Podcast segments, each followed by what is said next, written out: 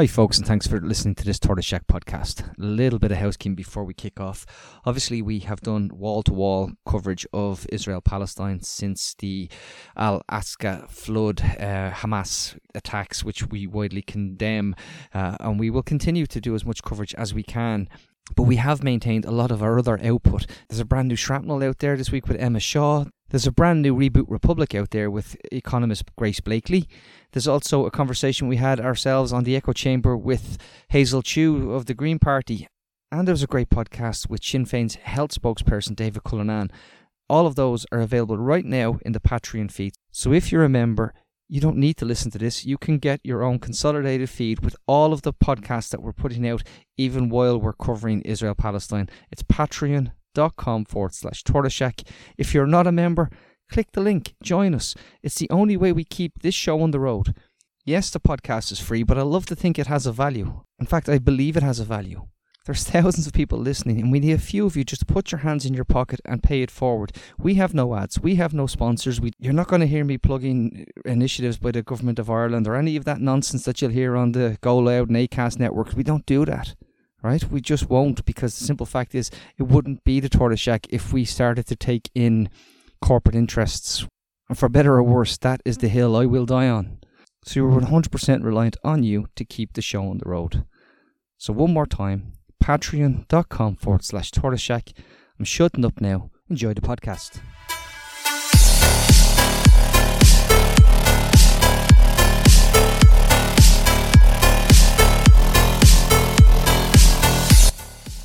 Hello and welcome to the Shrapnel Podcast. These these ones are going to be Q and A's and conversations between myself and my good friend Gareth. Um, and they're they're not shrapnel, but they're fragments of shrapnel. They're, they're parts of it. They're they're a chance for us to offload, chance for you guys to ask us questions and just discuss what's going on around the country at the moment. How are you doing this morning, Gareth? Uh, not too bad, Sam. Um, I had a bit of enjoyment over the weekend. I was reading, or sorry, rather listening to the Alan Partridge audiobook, uh, Big Bacon, about his mission to rebuild or, you know, refurbish a old lighthouse. And it was an analogy for the, the struggles in his life. And um, in chapter seven, I think it was, he talked about buying a racehorse and it was called Northern Ireland Protocol. So I'm just thinking there wouldn't be too many people, um, you know, from one part of the community here who would be backing that racehorse. Uh, you never know, mate. They've, they've backed uh, they've backed weirder names. Just yeah, anything they have an allegiance to. Sometimes just stick a stick a couple of quid on it. Yeah. Um, we're we're going to do this because we, we asked for a couple of questions one time before and we got a we got a few. So we decided this time we would do the same again. And fair play to our, our listeners, they they came through and we've got a pile or to get through. It looks like. Mm-hmm. Yeah, we'll probably not not do all of them today. Um, yeah. but you know, I think the most important one, given given the anniversary tomorrow of, of the Shankill bomb, the 30th anniversary, um, is a question from Stephen O'Neill, and he asks, "I'd be interested in how the Shankill bomb was received or seen in the Protestant Unionist Loyalist community." And I can't think of anyone better to answer that than you, Sam. Um, that's just one of these questions I've been looking at and looking at and going, how how how do you answer that question? Um, that was a day that changed a lot of lives, uh, and it changed our community. Now, don't get me wrong; there were there were attacks before that in the Mountain View, the Bayardo, uh, the Balmoral sh- showrooms. There have been attacked before, but this one was different. This one, I, I don't know. This one was more uh, more violent. Uh, it, it just it just took everybody back a couple of steps so I was I was on the Shankill that day. Um, we we played it in a football league, two o'clock kickoffs. We were waiting on a lift, and something happened. Now, I didn't hear bang. It wasn't that way. It wasn't like the Hollywood movies, but something something happened. It went. The noise was eerily different to what the Shankill should have been like at one o'clock on a, on a Saturday. Um, looked up the road a bit, and there was just dust. You know, it was just just a pile of dust. We went, we went up um, to give a hand, and a few people there that I recognised were, were ready on the scene as well. Um, and then the police arrived and the emergency services started to arrive after that. We, some of us were ushered out of the way, we'll say, but had to go on our way. And for whatever reason, we thought the idea was we, we should go and play our football match. And off we went. I, that was 90 minutes of football there that I have no idea how we played, what the score was. The only thing I can remember because it, it plays back into it was a good friend of mine hurt his knee and he was driving that day. So I had to drive him back, but we went to the hospital um, to get his knee checked and the chaos in the hospital still at that point.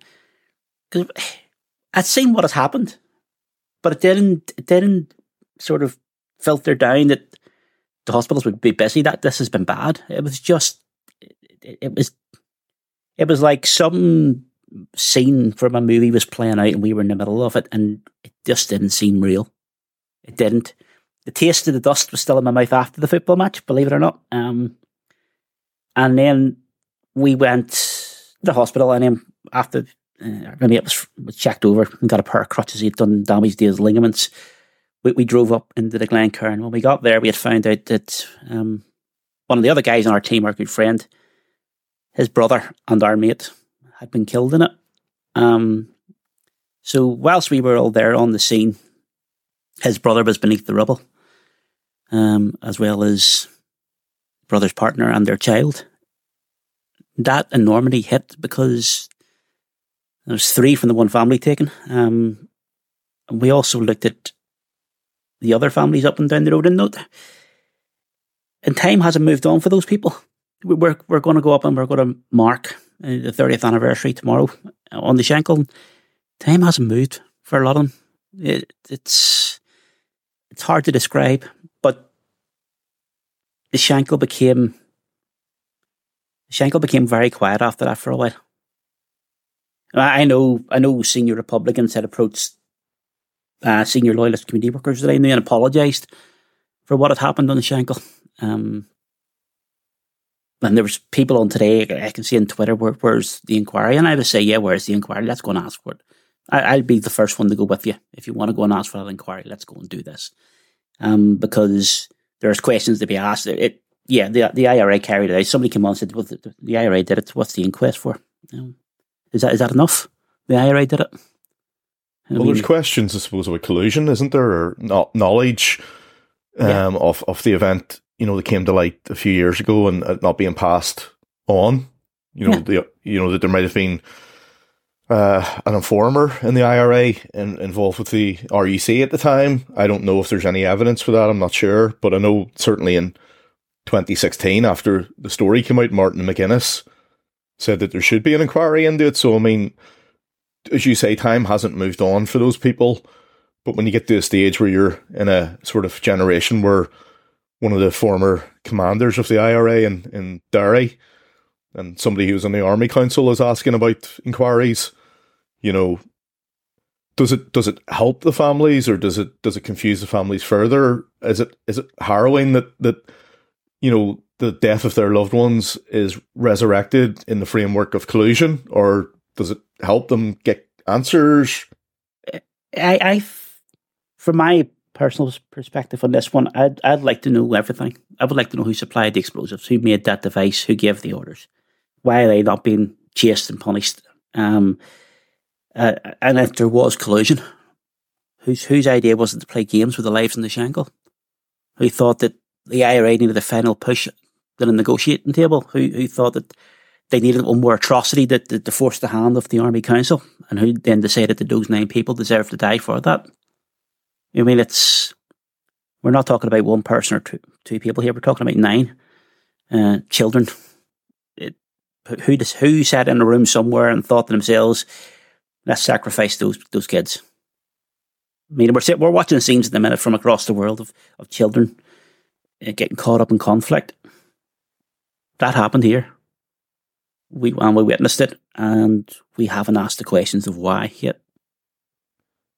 And thinking about the days and weeks after the Shankill bomb, how how did you feel? How did your I'm interested in how your friendship circle felt as well, because as we say, a lot of these atrocities that we hear about in the seventies would be the sort of Rubicon for, for people to join the, the organisations. So what was the feeling like on the Shankill among your generation? So you would have been what age was were you? 19. 19. 19. So you were I mean, basically you were prime fodder.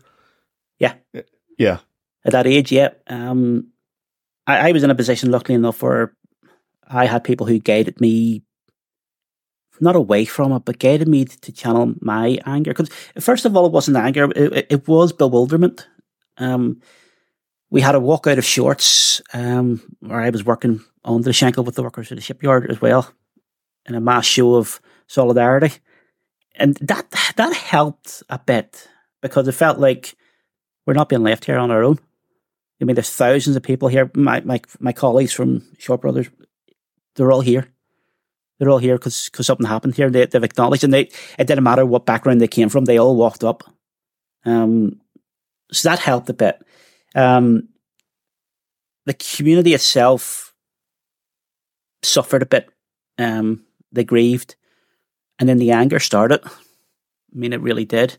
And then after that, I mean, there was there was a series of gun attacks in Kennedy Way and um, Greysteel, wasn't it?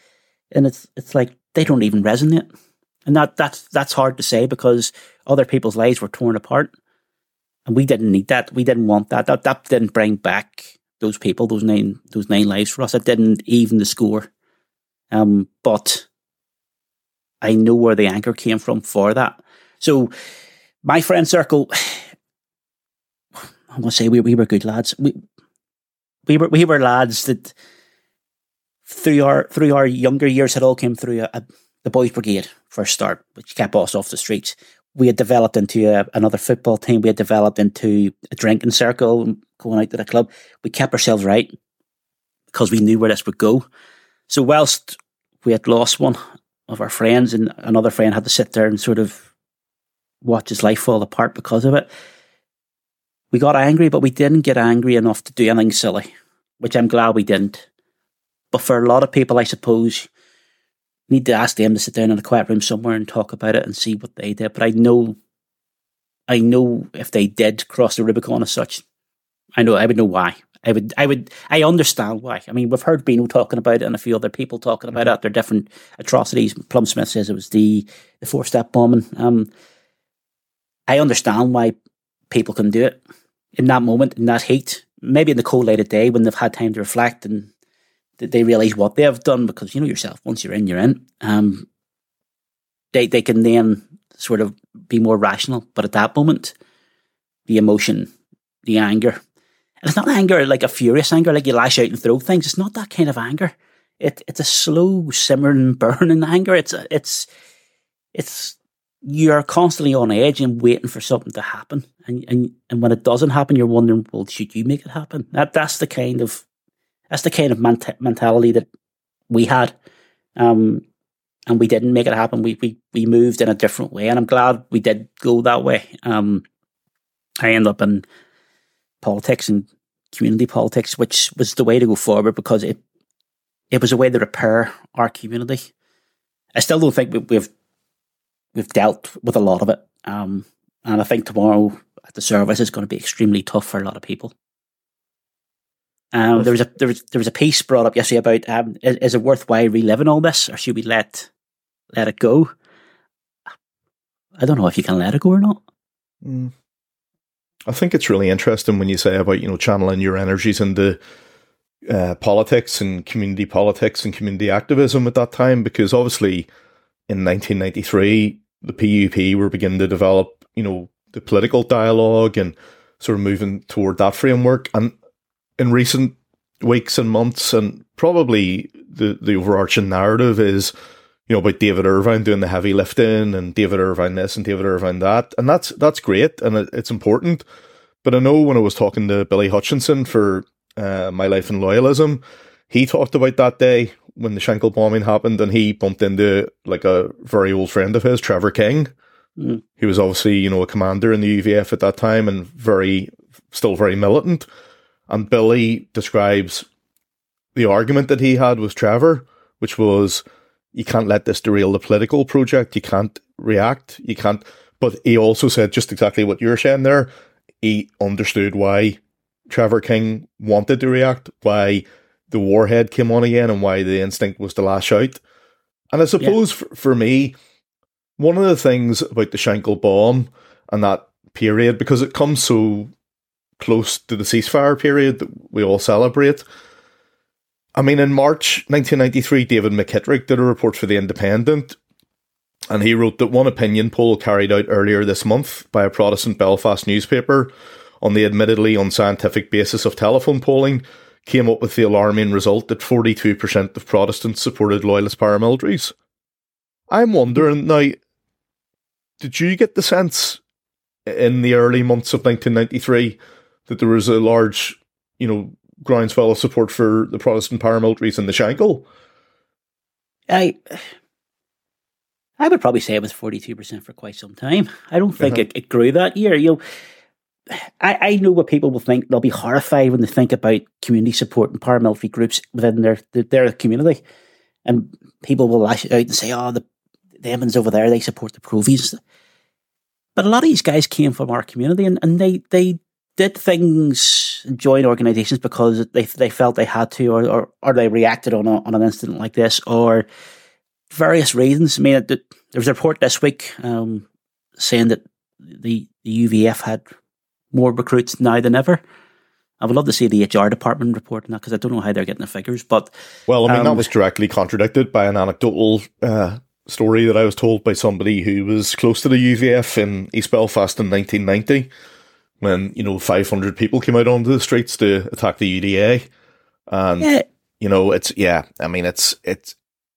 I mean, I don't want to get too much into the nitty gritty there, but sometimes when people are told they're experts, when people proclaim that they're experts, and people believe that they're experts, and they get access to audiences that the like you and me would never get access to, and that's not sour grapes. That's just a yeah. fact. It's it's ridiculous what what passes as expertise these days. Yeah. Anyway, I, I, I, don't know. I don't know why that information was fed out there, but I. I I mean, I probably it does ebb and flow, but I, would reckon that the, the, numbers of paramilitaries in, in organisations has always been steady enough. I, there's always been an atrocity or a, a recruitment drive as they would see it, the coming through, people reacting. I mean, I, I heard stories of guys who who were annoyed after the Canary Wharf bomb went off in London. That's the end of the ceasefire. That, that we, we need to go and do something. And I, was, I thought, is that the hill? Is that the hill you're going to die on? I mean, Canary Wharf. I mean, of all the attacks that there's been and all the things that go on within a three mile radius of our doors, Canary Wharf is the one that's going to push you over the edge. You know, it's like, think about this. things things happen round, round about us that should make you extremely angry. Um, but the one you're picking is the, is the Canary Wharf bombing. So yeah, getting getting back to the Shankill and getting back to the recruitment. I think during the nineties, I think I think those figures are, are, what they're looking at there is because things are a bit more overt.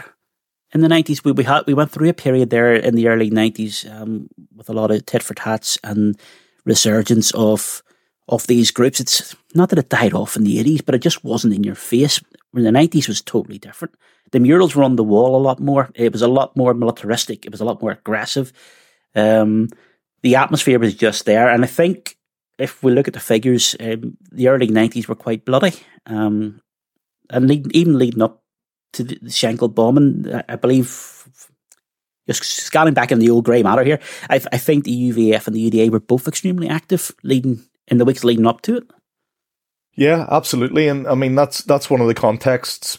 Given that it's the 30th anniversary of the the um the event, it's it's uncomfortable to talk about that. But I suppose people will point to that, and it's a valid you know thing that people will talk about. That there was a context to this. It doesn't make it legitimate to take, take the lives of people on the Shankill, but there was a context surrounding it, and you know it was a very violent time. Um, now, the one thing in that context, I think it always strikes me, and, and not a lot of people talk about it, but you're talking about the motivations for young men joining paramilitary organizations. And, you know, in, in recent years, there was the memorial um, to Thomas Begley, where, mm. you know, there was talk of him being a brave Óglach, you know, a brave volunteer of the, the Irish Republican Army. But for me, I don't know anything more about Thomas Begley than what I've read in the media, what I've heard um, his, his former um, comrades or colleagues say about him. But the thing that always strikes me is um, the story about the journalist um, who visited the Begley home in the aftermath of, of the Shankill bombing. Mm. I'll just read from Lost Lives here. It says visiting the Begley home, Sunday Tribune reporter Brenda Power found in the room a homemade tape recording of him playing the drums and flute with the Carrickhill Martyrs Band, and resting close by, the only book in the room, a volume so handled and dog eared that you must bend the paperback cover into shape to read the title. This was the book, The Shankill Butchers. Thomas Begley's father said he'd been reading that over and over. And to me, that st- strikes me as tragic because it suggests to me somewhere in Thomas Begley's mind, he was reacting against something that happened when he was a child. And, you know, it, it it's the sort of pathetic nature of ethnic conflict that a guy who was born in 1970 was reacting um, against what he perceived to be an injustice against his community, against people who were arrested when he was seven, and people mm. who weren't even born when, when those when those people were arrested ended up dying because of this sort of dogma, maybe. And I, I'm not just saying it's it's Begley. I'm saying across the sectarian divide, this happens where people get so drilled into their mind that this is what the other communities like, dehumanize them, and then we can go in. It makes it easier to attack them. Yeah, and that that to me, you know, in in his room, his only reference points were a tape of a Republican band that he played in, and the Shankill Butchers, and that was his you know, cultural framework, as it were. And it's sad yeah. for a guy of the age of 23, a young a young lad at that time in the early 90s, to be so narrow in his, his outlook. Uh, that was it. I mean, social media hadn't really taken off at, the, at all at that point, you know. So what what we had to feed on, we went and found ourselves. And if that's that's what he had to inspire him, we'll call it, um, then you see why. But I, I mean, on the other side of that, I, I would say the same was happening on the Shankill. There'd be young lads there who were reading books given to them, um, and being in flute bands or, or other organisations and becoming um, becoming militant for the wrong reasons. I mean, it, there was a lot of guys who I spoke to uh, at that time. As you said, the PUP were just starting to formulate through what they were doing. Who were talking to young guys and telling them not to get militant because they did. They had the T-shirt, and this is what happens to you when you do get militant. Where does it get us? all you're doing is going to cause more heartache for everybody. Um, this is what we need to do. Politics is the way forward, and that was a saving grace. Um, but it doesn't really take away from from what those young lads are sitting in in their homes, and this is what they're getting fed. And I don't mean getting fed as in somebody's forcing it down their necks, but it's mm-hmm. it's what they have access to, and it's then what they imbibe, and it's what they they then pro- produce out of themselves. Um, they build up a hatred and, and a and a pressure. But I think we need to look at why why they do that. I mean, have they no other options available to them? I mean, we have to look at working class areas. I mean, we'll talk endlessly about mental health issues, me and you, and we'll know that young, what young lads are like when they have hope removed from their lives, but when they when they get churned out of school without the qualifications they they're they're going to need, and with absolutely no outlook in life. So some people will find refuge in, in a bottle, other people will find it in the needle, and some people will then go, go and do things like this. You know, it's um, there is hatred there. Um, those those two lads who carried that device into Frizzell's fish shop that day, I wouldn't say that they were groomed, but they certainly were fed a diet of hatred. Um, and they we, we had experience of those individuals before that, um, and the hatred was there already there. And I'm going back another three years before that, through 1990. I was 16. I had the pleasure of bumping into one of those those young men, and at that point, I had never met anybody as more sectarian or bitter as he was, and that was his 16. So his life was on a trajectory at that point, and nobody intervened to take him off it. Yeah, there's no safety valve. No. And again, we need to be there looking at the community and saying, well, how do we help our how do we help our young men stay away from this? How do how do we how do we not create a monster who's going to take nine lives? Mm-hmm. It's yeah, it's it's quite brutal. as you say, that I mean, the the thing you know you say about creating a monster there, but ultimately these aren't monsters. You know, you know you're creating the concept of a monster, mm-hmm. but but like the person didn't you know come out fully formed as a monster or No. or, or sectarian. And I've had this when I've talked to people on the loyalist side as well about their experiences. It's conditions, it's society, it's a lack of hope, it's different um, events that they've experienced. It Yeah. all builds up. It's a tapestry that builds up to create this person who then goes out to do that act.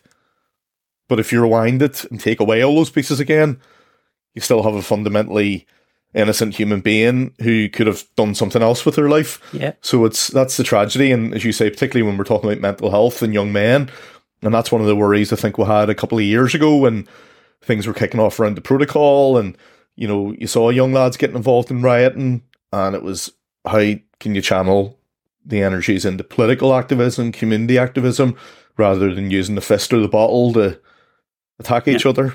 But it's one of those things. I think we're be- in a better place than we were 30 years ago. But for the people who were directly affected by it, as you say, time inevitably stands still. Yeah, and it's every year this comes round. Mainly, my own kids know that at this time of year, what happens. Um, I go quiet. I retract back into myself a bit. Um, and and I, I become more focused on home. No matter where I'm living, I become more focused on home because it takes me back there.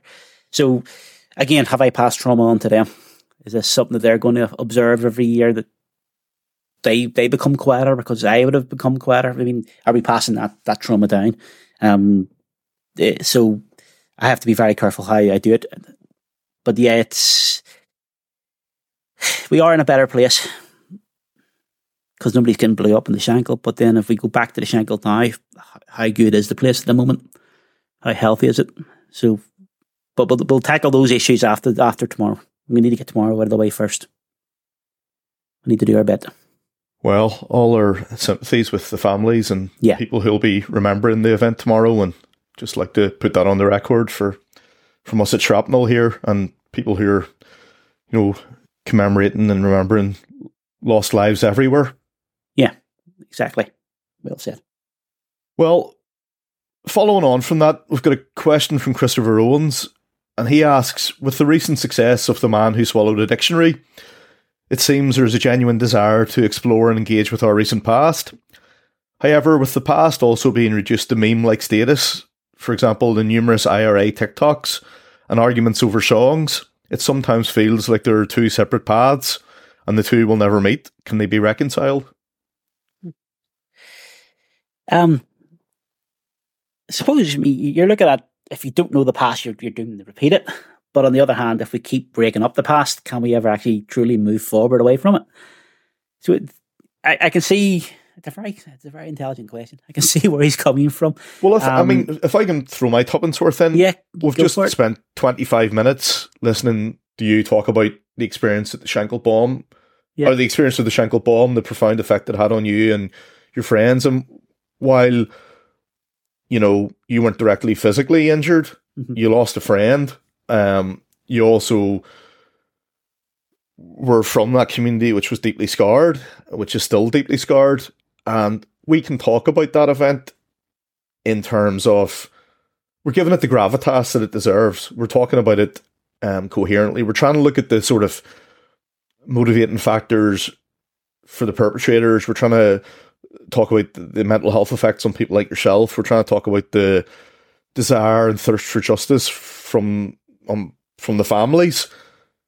So I think that that's where we need to get in tandem with stuff like David Ervine play and the other work being created by people like Bino and Laurence McKeown and other people who've been been there and had the T-shirt. So when you do see these sort of discussions and debates reduced to a meme or something lighthearted, um, I think that's the essence of what Christopher's maybe asking. Yeah, Um, is there always going to be people like us trying to talk about these things seriously and, and trying to move things forward? And is there always going to be that sort of other strand of people thinking it's it was all a good laugh and it was like a war film and you know we can just sort of Disneyfy it? And I'm not I'm not I'm not specifically talking about Republicans here. I think loyalists are as guilty of that as well, you know, in, in some circles. So, how do we sort of move the debate forward, I suppose?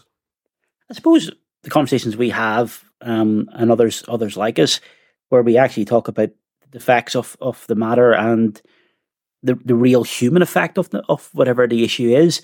I think I think some of these TikToks and streams are is the reason why we're getting the the younger generation sort of not I don't want to go I don't want to go down the road of the uh, upper as because it's not like that. What I'm what I'm you've got a younger generation who are totally detached from the troubles, but are somehow celebrating it. Um, and it's because that we have diluted what actually came before. We, we have diluted the horror uh, and the inhumanity and the terror. Because you, you grew up in North Belfast too, mate. You, you knew what the atmosphere was like sometimes when when there was a, a particular campaign on or tit for tats going on, it was it was the pressure. You could feel it in the air. Yeah, absolutely. I mean, I, I've said before. Luckily, I was shielded from a lot of it where I grew up, but you could never escape the sort of mood music. The sort of you could always taste something in the air, and you know you knew it wasn't normal when you lived, you know, in an area where say a judge had his house evacuated and uh, you know Johnny Five had to go into the house to dismantle a bomb or a, a, a device, whatever. Uh, coming back from you know holidays, um, it was normal for the front windows of our house to be blown in because the Lansdowne Hotel had been blown up again, and yeah, and seeing all the different you know sort of murals and you know just just the the, the atmosphere was was always very fraught even if you weren't. I was privileged not to be directly affected by it, but you couldn't escape it. And I think, you know, that obviously has an effect on the way you live your life. So, you know, for people who haven't experienced that, I mean, do, do, do we go hard on them? Do we challenge them? Or I suppose what we're trying to do is educate people about, you know, the realities yeah. of the past. And the one thing I'd always point to when, when with, you know, when we see young people you know, sort of whether it be people doing IRA um, things on TikTok and or young people celebrating loyalist organizations that you know called ceasefires or ostensibly called ceasefires before they were even born. Well, it comes back to something I've talked about in the pod, and you know, I I think what what people need in Northern Ireland is a short, sharp shock when when it comes to these sort of things, and I, I'd, I'd also extend this to our friends in the south who who sort of you know talk about the Wolfe Tones being you know a sort of protest against the inability of young people to get on the housing ladder and things like that when when the singer you up there are because ultimately at the end of the day when you whittle it all down whether it be the IRA or the UVF or the UDA or the INLA or the British Army or the RUC these organizations these institutions and I'm and I'm carefully including all of them, including the state organisations there, because I know there's a narrative out there where people will feel that they've been, you know, um, negatively impacted by the actions of the RUC and, and the British Army and the UDR. So we'll have to look at it in the round. But I think for these young people who are sort of doing TikTok memes and making light of something they never experienced, I'd love to show them the sort of work that I did in the public record office where I spent day after day. And also during lockdown, I did a lot of this in my bedroom, working remotely from home, where I had to process uh, court and inquest records from the Troubles. And that involved reading first hand accounts of victims, yeah, first hand account of people who carried out um, certain actions, but also photographs. And I say the only equality truly is when someone's landing on a mortuary slab.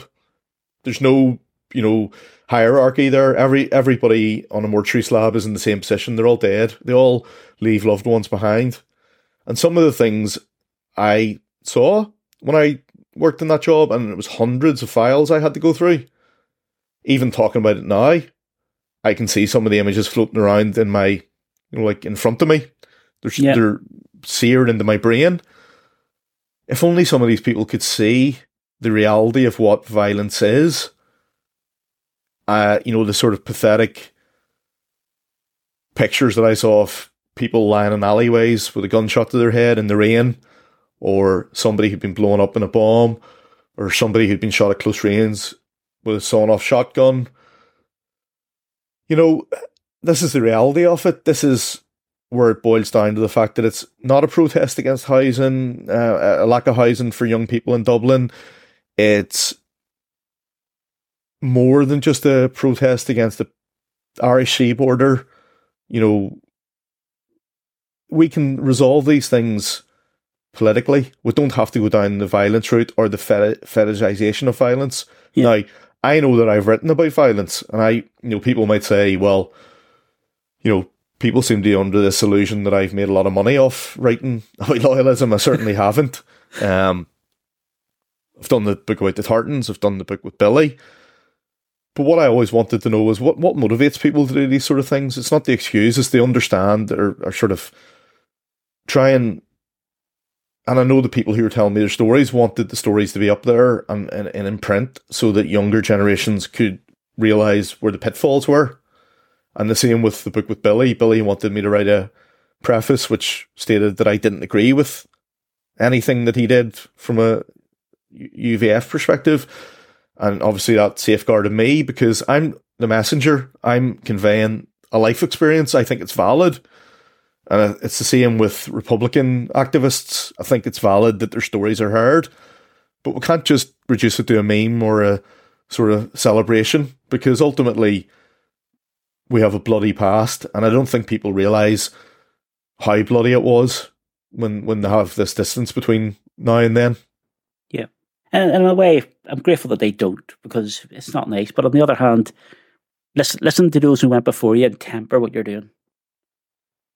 Absolutely. This, they're stories, but they're not fairy tales. No. So, so they need to know that it's quite quite dark. What they're what, what they're what they're trying to make light of is is quite dark, and they need to understand that. So again, back to the gravitas. Absolutely. So that brings on another question from Christopher. Um, he asks, when discussing legacy, I always come back to the case of Billy Hunter. To me, it seemed to expose a divide between those who think such people should be covering themselves in sackcloth and ashes, and those who take a more pragmatic view that they had served their time and were entitled to make a living. Can such a gulf be bridged? So, people who don't know about Billy Hunter, do you want to talk about that, or shall I give away? You, you go ahead. You go ahead. Well, Billy Hunter was a former UVF member who'd been sentenced to life in prison for the murder of two brothers, I think it was, um, who had come back to Mount Vernon to play a card game. Um, Billy Hunter worked with these young men, um, and eventually he, in in recent years, I think it was ten years ago, he was working in a local supermarket, and he made a comment to one of the delivery drivers in the supermarket about playing the sash on the radio, and there was calls for him to be sacked, and obviously in the in the newspapers, a whole sort of uh, debate went on about his past, and you know, valid, I suppose. You know, giving people the context of what what he'd done in a pre- in a previous life and the lives that he had taken. So I suppose what Christopher's asking there, and, and he's talked to me about this before off air, is there is there a gulf there, and and can it be bridged between you know people who feel that people like Billy Hunter, who eventually took his own life, um, in in in in the wake of all this controversy, and I, I, and I led to believe from people who knew him that he had severe mental health problems. Um, you know, and again, that that comes back to something I've talked about often that when we look at people who carried out acts of violence during the, the conflict, during the troubles, a lot of them did end up with CPTSD and other mental health conditions. And you would have people who would say, well, rub it up them. You know, it, it's the least that they deserved. But, you know, we've talked earlier in the episode about transgenerational trauma. Mm-hmm. Do we sort of break the cycle or do we continue it? Do we, do we make people wear sackcloth and ashes or do we find room for them to integrate back into society? Well, a lot of that, a lot of that particular one was media driven. They got a hold of a story in the way they went. And we know what the media is like here, and they're very selective of who they go after. So Billy Hunter was an easy target to to churn up a few pages for them. Um, we we could look at MLAs who have done similar or different things to him who are now in sitting in government, and we don't go after them on a daily basis. I mean, the, the, story is it a, uh, is it a preface, double murderer, an MLA, such and such. It, it's just he's an MLA, so we can get over the hurdle with some people. We can get past their past as such, but for others, we, we don't get past it, and we keep going back and we keep hounding them. So, so the, the balance in this one is we have a judicial system that we try to we try try to punish people, yes, but also try and reconstruct them as individuals who can come back into society and be a functioning part of it. So Billy Hunter went to jail. Billy Hunter done his time, so, and then came out, and as far as I know, he didn't reoffend, and as you can see, took up a job and stuff. So was he a, a functioning part of society at that point? Had had he not made amends because can never really truly do that, but had had he done enough to be granted a second chance within society. Um, and if and if this if it's not the case, then we need to do away with prison because it's not working. Because that's that's basically what we're saying here. You've done a crime, you've been punished, but we're going to keep punishing you after the law has said that you've paid your your your fee. Um, so how far do we keep hunting these people? And the other thing is, this tends to be. I'm going to be a bit prickly here. Um, this te- I see this tends to be aimed at certain individuals more than others. Um, but it's always the Sunday papers that drag this up first. and it's every single week. And it, it, they just launch into people. Um, and they don't they don't give anybody a break.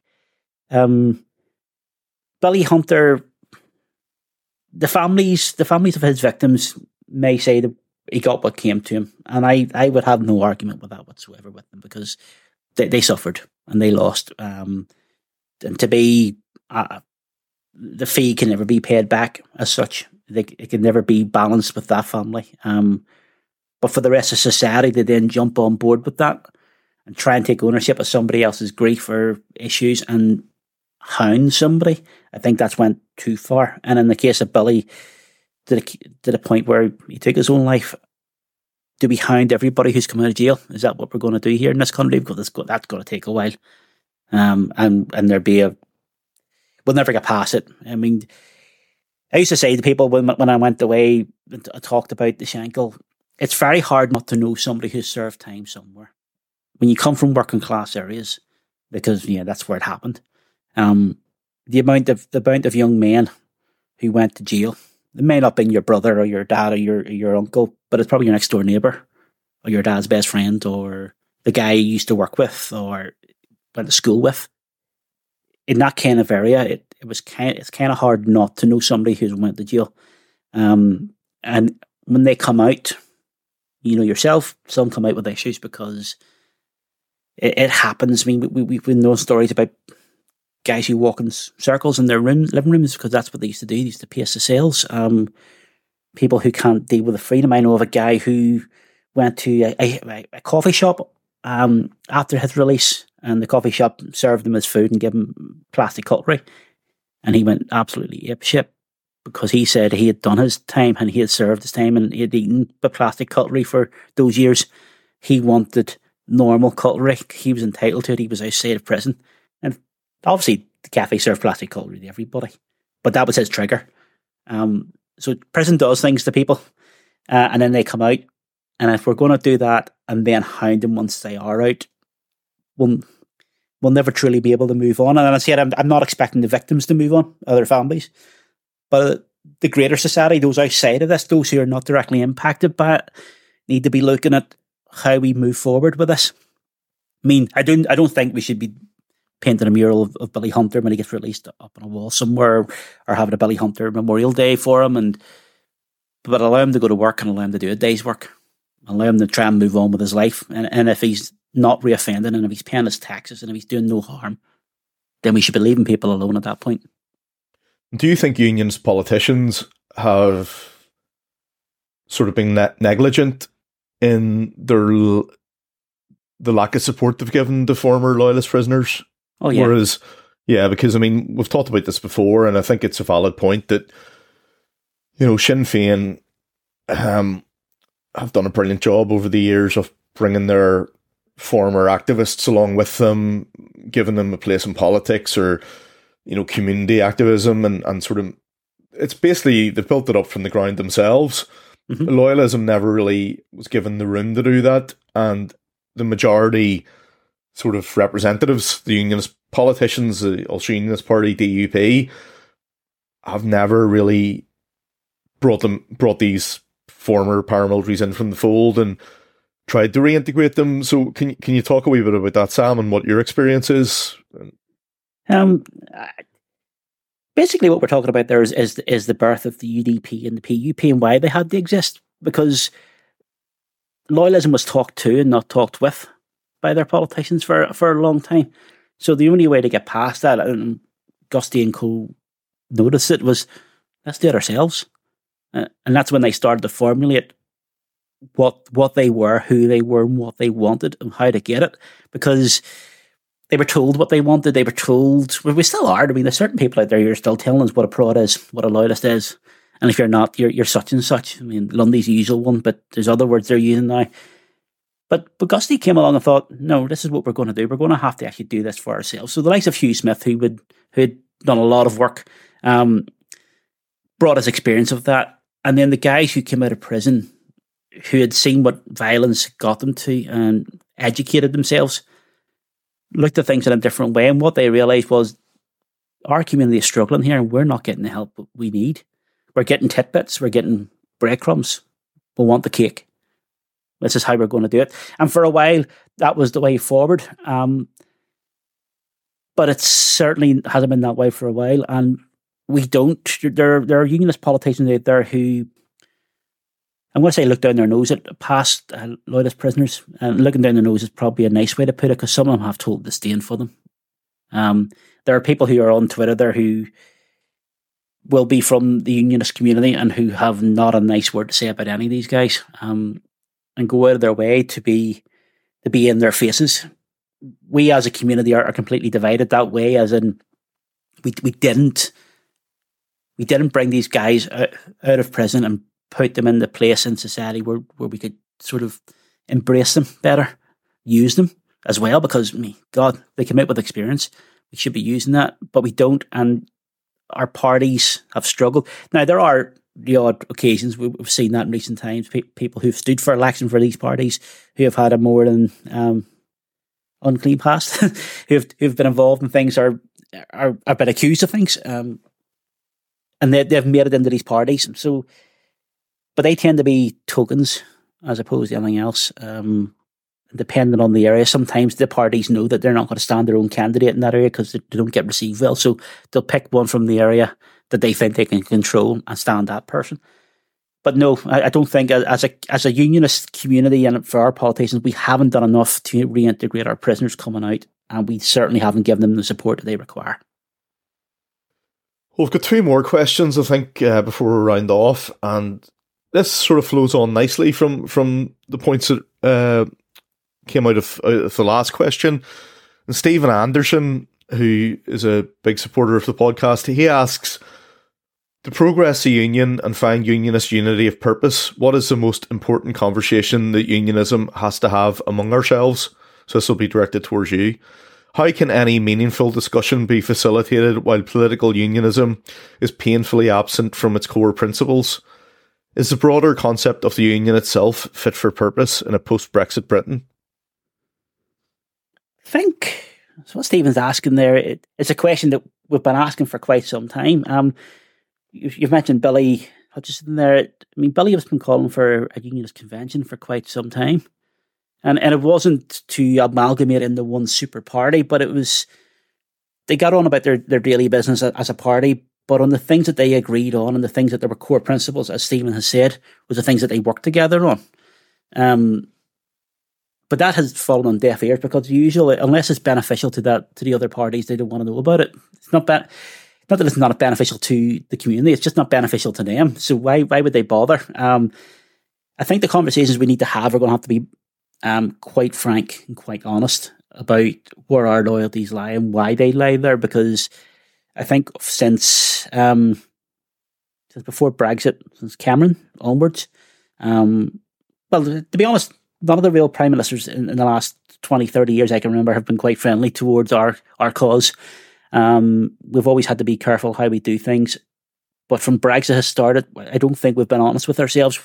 There's quite a f- few people who've seen where this was going up front and knew where we had end up with in a, a post Brexit society. And I think that's where we are. We are always the collateral. We're always the bit of, that can give away because to the Tories we're nothing.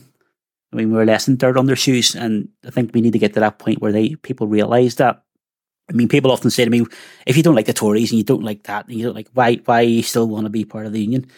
I'm loyal to the, the principles of the union. I'm not loyal to the governments of the union. Um, they've been quite disappointing. But I also think that we need to be quite frank and honest about what we do in any eventuality. Um, people out there are totally, we can't discuss a border poll. I think we need to be. I think if we're not, we're remiss within our community about discussing it. And whether that's fighting one, winning one, or what happens if we actually lose one, those conversations need to be had and they need to be honest and they need to be realistic about how they're going forward. I suppose people would look at and say, you never want to talk about defeat because if you do that, then you open the door to it. I think if we don't talk about what would happen going forward, and when it does happen, we're going to be caught flat footed and our community is going to struggle even more because we're not going to be in a position to empower them to use whatever they need to use.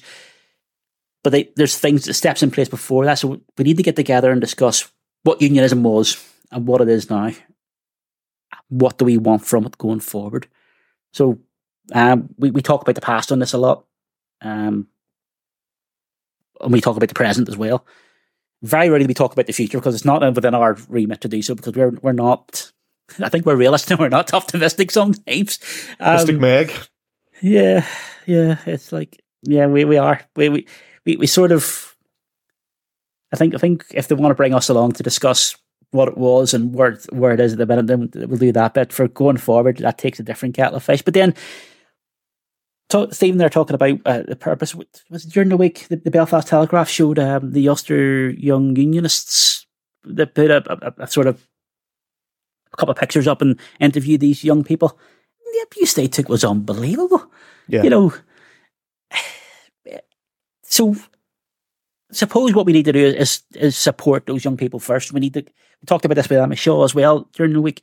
We need to give our young people the tools to to use going forward because we're not going to be around forever. Uh, so we need to pass on those tools to those. But as as what he's saying there, what do we need to do as unionists? The conversations need to start. And I, I did say to somebody during the week that we need to start these conversations again and promoting it. Um, and they said, well, you already are in what you're doing with the podcast. That's fair enough. But we're, we're, we're not big enough to be doing everything. Other people need to be having these conversations. And I, I would put it out there again as an invite, challenge, whatever let's start sitting down with people. Let's start looking about what options are available. Let's look at the past. Let's look at the future, and see how we get from one to the other. Um, and Stephen has been quite vocal on in this issue a few times that these conversations need to be had. I think there's a lot of us who are saying it, but we're just not in the room that these conversations are going to be in.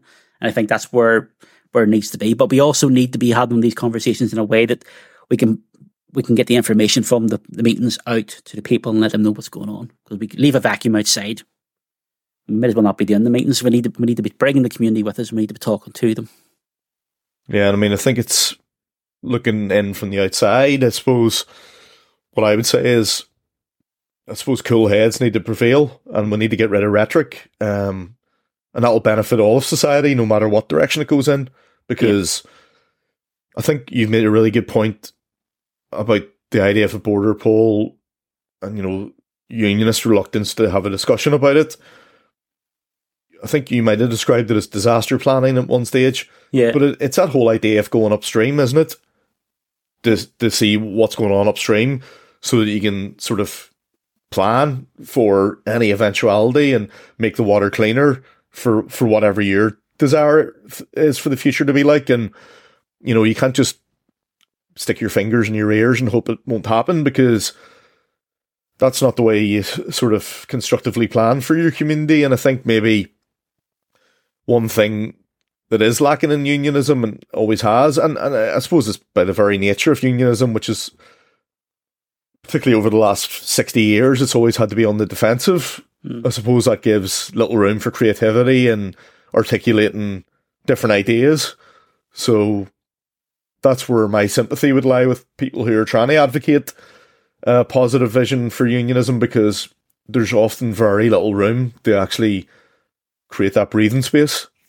Yeah, and I think I think we also need to accept that not everybody's going to be my type of unionist or loyalist. We need to we need to accept that it's a broad church, and we need to accept that there's, there's other people's views are quite as valid as what my view of it would be, and we need to be looking at them and talking with them and, and moving it forward. Well, we've um, I mean we we've had that before on the podcast where you know one week you can be a guest can be being congratulated, or you can you know, particularly when you went down to Ballymun and people are like, this is brilliant. This is what, you know, we need to hear from loyalism. And then somebody like Muir Holmes comes onto the podcast and it's like, oh, I can't believe he's saying that. I can't believe it. That's what he's articulating there is a valid part of unionist loyalist discourse that, that exists. Yeah. And, you know, I know he did receive some criticism. People felt he was making veiled sort of allusions to violence. I I don't know what they expect him to do. Do they expect him to ignore the fact that there would be violence in the future? Because ultimately, what we've seen with any sort of constitutional transformation is that there's always a potential for violence after these transformations happen because you're always going to have people who aren't going to be happy with their lot and that often leads to armed resistance, rebellion, revolution. You know, it's not just in Ireland that that's happened, it's across across the world. So, you know, as you say, I, I suppose that's one of the, the def- it's one of the strengths and weaknesses of unionism and loyalism that there are a lot of different voices. There's a, a variety of voices, but often in times of crisis, you need to distill that variety of voices into a coherent narrative. Yeah. And that's always been the difficulty for people like yourself and, and the community, the loyalist unions community, when things like this are on potentially on the horizon. But you're you're being positive. You're saying, look, we need to talk about it. Doesn't mean we want it. We want to go out and advocate for the union, but we'll have to go out and advocate for it. We'll have to go out and sort of countenance the arguments that we're hearing. But yep. oftentimes people don't want to even engage in that. No, I mean, and and people who don't like what Muir was saying that night, being said, you got to listen to it. Uh, you don't have to agree with it, but it's it's there, and it, it'd be remiss of us as well to promote the, the, the, loyalism that we sort of relate to as the only form of loyalism there is there at the moment. There's there's other conversations being had, and Muir wasn't having a veiled threat. Muir, Muir's in no position to call anybody onto the streets for violence. It's not going to yeah. work that way. You know, it, yeah. he was he's in a position where he's commenting on something like we do. Um, and we're in a society where we're being told that violence has a place and violence because there's no other way is acceptable. You know, I mean that that's why we need to be careful on, on, on every side how we how we promote the past. Because if we tell people there was no other way and violence was the only way to get what they wanted, we're just setting ourselves up for a fall in the future. Because young lads are going to come and say, "Well, there is no other way, so let's get on with it." Um, and we need to be we need to be nulling that now. We need to be telling them that there is another way, uh, and that no other way is not an option. It's not. It's not a. It's not a valid response to questions. Absolutely. Well, just just a final question, and it comes from our, our good friend and all round nice chap, Dougie Jameson. Oh, Dougie. yeah, doesn't like the fact doesn't like the fact that I like heavy metal. He, he he needles me on that, but he's he's a nice he's nice in person. Yeah. So yeah, good good lad. Um, Dougie asks in all your interviews for Shrapnel, have you thought that the overall political discourse has improved, or is it nothing but the same old story? It, politics has improved. And, and who was it that said the silence of the guns is our mandate? It, it has. The guns have been mostly silent. And for Northern Ireland, over the last half century, that's pretty good for us. Um, is it broken down at the moment? Yes. Um, but it's not the same old story just quite yet. But we, we've, we're at a, we are at a place now where we're at a, a watershed moment as such. We could either fix what we've got, or we need to find another way quickly. Because if we don't, stagnation is just going to drive us backwards. It really is. I think the interesting thing for me in this question is it comes back to maybe what we are trying to do Mm-hmm. and how you and me, Sam, we're not the sort of guys who like to give ourselves pats on the back. We have imposter syndrome up to the sort of, you know, overflowing, basically. Um, And often we'll, we'll come off these episodes and sort of, I know, I know you always say to me, well, you know, you've got the PhD, but let me, let me tell you, that doesn't make me feel any more legitimate as a spokesperson or a commentator. Um, you know, in a, in a society where commentators are everywhere and Yeah. sort of wheeled out, you know, without very little insight. But I think we have created a space on Shrapnel where we can have conversations we're not railroading people into saying things. We're not Yeah. sort of setting two diametrically opposed sensationalist angles against each other. And hey, look, you know, obviously the people of Northern Ireland do like that formula because that's why so many people buy into certain TV programs and radio shows that do sort of have that structure, and that's that's totally valid. But you know, I think to move things forward, Mhm. We need to have uh, discussions like this, and that's not us saying that we're br- brilliant or the best, but I think we're contributing something to making the political discourse, societal discourse, uh, more positive. And you know, I think you know, we, somebody also asked about how we emotionally prepare for interviews, particularly Yeah. ones like Paul Wilson or you know Robert Gibson, and there'd be more of those types of interviews in the future. Um, and you've spoken uh, in a similar vein this morning about the impact of violence on, on your life and how it affected you with the Shankill bombing. But it's given people the room to talk like that. It's given people who've got the, the first hand experience of it to talk about it rather than, you know, just solely concentrating on people who have agendas or want to push things in a certain direction. I think we're, you know, somebody, a friend, colleague there recently said to me, you know, you guys are probably ahead of the curve slightly. And I sort of said, oh, don't be ridiculous. But when I went home and thought about it, I thought sometimes you have to take the credit that you're you're being offered, put it in your back pocket, and remember that you're doing a good job. And I think, you know, what I'd like to see in the future, aside from the guests who've all been fantastic, is to do more of these sort of fragment episodes. Yeah. Get people to ask us questions, put the onus on us to talk more because we're we're good listeners. We we listen to people. We don't interrogate them. We, we try to give them the sort of room to to develop their their narrative.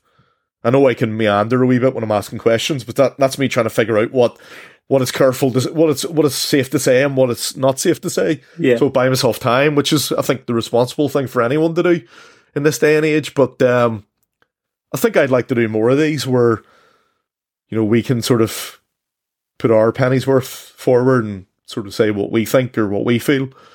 So you know, in conclusion, for today's episode, I would say to people, we'll do this again. Might be in a couple of weeks, might be in a month, but to give us time to research the questions and give proper answers and, and think about how to structure the, the episode, email your questions to shrapnelpodcast at gmail.com or message us on social media or just come up to us in the street and ask us. But, you know, obviously introduce yourself first. Don't be uh, don't be just walking up to me in the in the park when I'm with my daughter, like the guy in the waterworks did a couple of years ago, and asking me, was I Gareth Mulvenna and did I write about loyalism? So, yeah, Um, answer that question. It- It's, Yeah. it's up there. It's up there along with what primary school do you go to and what's the letter that comes before I in the alphabet.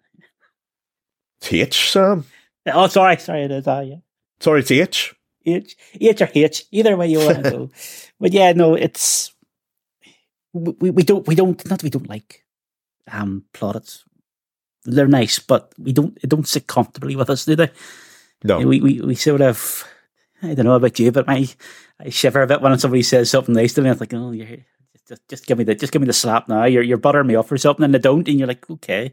So we've got better taking them, um, and I suppose we need to embrace the, the the good feedback that we get because if shrapnel's to go anywhere, it needs to grow, and we need to be building on that. So I, I have developed a way of taking the the, the praise, but shrapnel t- getting the praise is not me. That's the way I'm yeah. sort of mentally going with this. It's it, it's not what I do. It's what shrapnel does. It's what the package puts out there.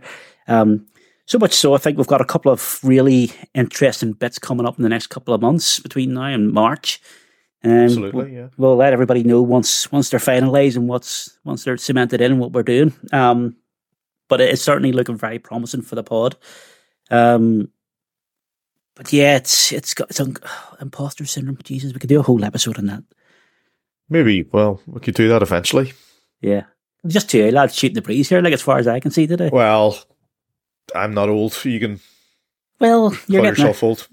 I'm, only forty. I feel old today. I feel old. We're we're both in our forties, but we're at different ends of the spectrum, and that's yeah. honest, Sam.